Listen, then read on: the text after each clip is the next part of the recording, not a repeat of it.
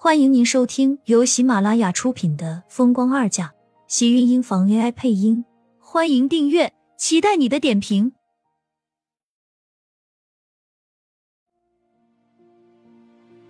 第四十七集，不是意外。不要，一定要留住我的孩子，求你了。这是他最后的一丝希望，这个世上他唯一还在留恋的希望。他以后生活的希冀，为什么要全部都给他拿掉？你的胎儿太小，这么多的血孩子根本没有存活的希望。你先不要着急，我们会全力抢救大人的。他不要，他怎么听不懂这些医生在说什么？他只要他的孩子平安而已。他在跟他说那么多干什么？你干什么？快躺下！你怎么起来了？医生转头看到他，竟然起身。急忙开口，苏浅用力打掉医生伸过来的手，脸色苍白如纸，虚弱的仿佛一阵风都能把他吹走一样。一张巴掌大的小脸上却满是倔强。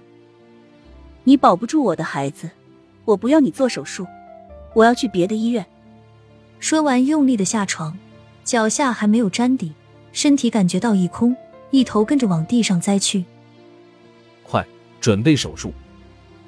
一旁的医生眼疾手快，一把将他拉回到了床上，赶紧开口。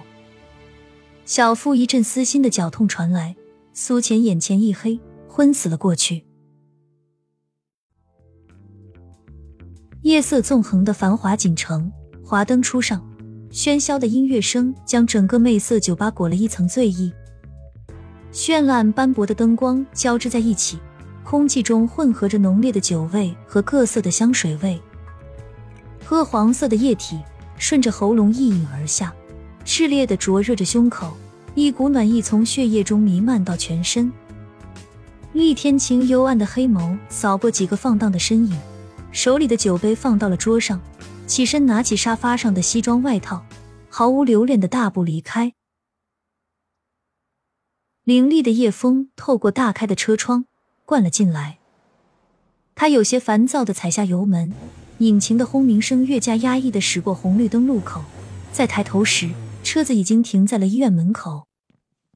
沉稳的脚步声踩在医院走廊的地板上，打开病房的门，房间内的病床上空荡荡的，一个小护士正在收拾地上散落的东西，抬头看到门口站着的男人，愣了愣：“先生，你是来找苏小姐的吗？”厉天晴的视线凌厉森冷的落在护士的身上，微抿着唇道：“他人呢？”苏小姐已经进手术室里了，现在差不多该出来了吧？您放心，流产手术做得很顺利，苏小姐她已经没事了。护士的话音还未落，厉天晴的身影就已经在自己眼前消失。小护士不由得叹了口气，一脸艳羡。什么时候我也能找个这么帅气、有钱的男朋友就好了？不知道过了多久，苏倩才悠悠传醒，头顶是刺目的日光灯，晃得她有些睁不开眼睛。身上那种空洞感传来，她下意识的摸向自己的肚子，惊讶的叫出声：“我的孩子！”孩子已经流掉了。一道清冷的声音森然的从身旁响起。苏浅转过头，对上厉天晴猩红的目光，心里竟然咯噔一声。他的孩子没了，就真的这么流掉了？甚至他只才那么感觉到了一点点。这么短的时候，他还来不及心疼，还来不及体验一个做母亲的感觉，他的孩子就不见了，在他的肚子里消失了。你怎么会在这里？你对我做了什么？大脑瞬间空白。眼前和耳边全是他冷漠的脸，还有他的一句流掉了。他站在这里，居高临下，眼神里透着狰狞的恨意，猩红的血丝布满了眼眶。走到他跟前，伸手一把扣住他的脖子，大手收紧，一阵窒息感传来，憋在了他的胸口处。那种难受让他更清楚的感觉到小腹的那种空洞。你就这么迫不及待的打掉这个孩子？看来我还真是看错你了。你这样的女人，不配做母亲。胸口的空气像是要把他整个人都给炸掉一样。原本白皙没有血色的小脸，此时涨红。纤细的手指扣住他的手背，因为太过用力，指甲扣进他手背的皮肤里，抓出一道道刺目的血痕。圆润的血珠落到白色的被子上，此时妖娆的刺目。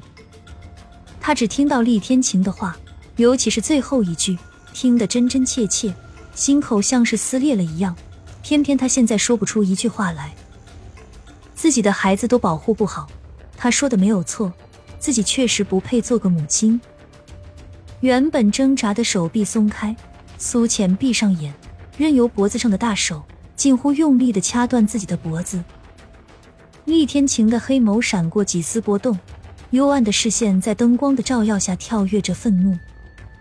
手背上的青筋暴突，这张不带挣扎的脸气得他疯狂恼怒，冷哼一声。手上的力度突然松开，苏浅被甩回到了床上，趴在那里狼狈的咳嗽。抬头红着脸冷笑道：“你怎么不掐死我？你不配。”轻飘飘的几个字，转身，厉天晴的背影走向门口，脚下的步子却在门口的地方停了下来。他没有转身，只是脊背挺得笔直，高大的背影竟然让他有一种无形的压力。心在一瞬间竟然嗅到了绝望的味道，就是因为她怀了他的孩子吗？现在孩子没了，他应该高兴了吧？他们之间可以没有任何交际了。苏浅不知道自己是怎么过来的，在医院的病房里坐了一夜，她没有哭，只是一直蜷缩着身子，双臂把自己用力的抱紧，也不想哭，就这样傻傻的坐了一晚上，然后在不知不觉中。傻傻的晕死在病床上。他发烧了，快通知医生！有人在他耳边急道，然后是一阵凌厉的脚步声。他似乎能看到白色恍惚的身影，眼底重的却怎么也睁不开。直到手背一下刺疼，冰凉的液体透过他的血管流向他的身体，他才觉得舒服，应语了一声，竟然这样沉沉的睡了过去。等他醒来的时候。天色已经黑了，他的身边是一脸担心的木子清。见到他醒过来，木子清一喜，高兴的扶起他的身子，递给了他一杯温水。你醒了，好些了吗？点了点头，木然道：“我的孩子没了。”穆子清脸色难看，看着他酸涩的开口：“我知道，我问过医生了，你这次流产不是意外。”有人在你喝的牛奶里加了米非司酮。作为医生的苏浅，不可能不知道这是一种堕胎药。亲们，本集精彩内容就到这里了，下集更精彩，记得关注、点赞、收藏三连哦！爱你。